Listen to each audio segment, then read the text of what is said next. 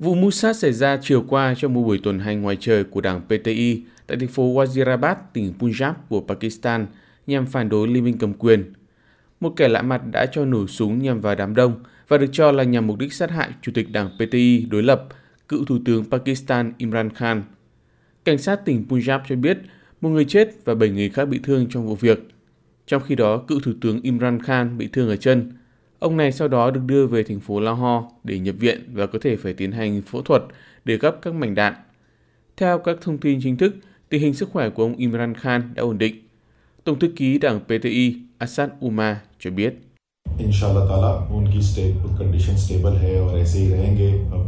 Tình hình của ông Imran Khan đã ổn định, không có gì nguy hiểm tới tính mạng.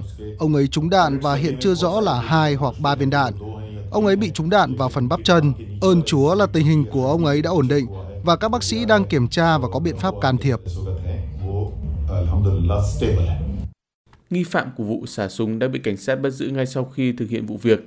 Nhưng thông tin ban đầu cho thấy, tên này tuyên bố muốn sát hại cựu Thủ tướng Pakistan và là Chủ tịch đảng PTI Imran Khan vì ông này lừa dối dân chúng. Tên này tuyên bố không thể dung thứ cho ông Imran Khan và vì thế muốn ra tay sát hại. Thủ phạm của vụ xả súng còn cho biết hành động một mình và không liên quan tới bất kỳ âm mưu chính trị nào. Tuy nhiên, những thông tin từ nội bộ đảng PTI cho biết, cựu Thủ tướng Imran Khan tin rằng vụ mưu sát nhằm vào ông được thực hiện theo lệnh của ba người là Thủ tướng đương nhiệm Sebas Sharif, Bộ trưởng Nội vụ Rana Sanaullah và Giám đốc Cơ quan Tình báo Quốc gia Pakistan tướng Faisal. Ông Imran Khan đưa ra cáo buộc này dựa vào những thông tin mà ông có được trước đó. Còn chính phủ đương nhiệm tại Pakistan đã yêu cầu cảnh sát tỉnh Punjab nhanh chóng tiến hành điều tra vụ việc và sớm có báo cáo về động cơ của vụ xả súng. Thủ tướng Shehbaz Sharif đã chỉ thị cho Bộ trưởng Nội vụ Rana Sanaullah phối hợp với chính quyền địa phương và cơ quan điều tra của tỉnh Punjab để tiến hành làm rõ vụ việc.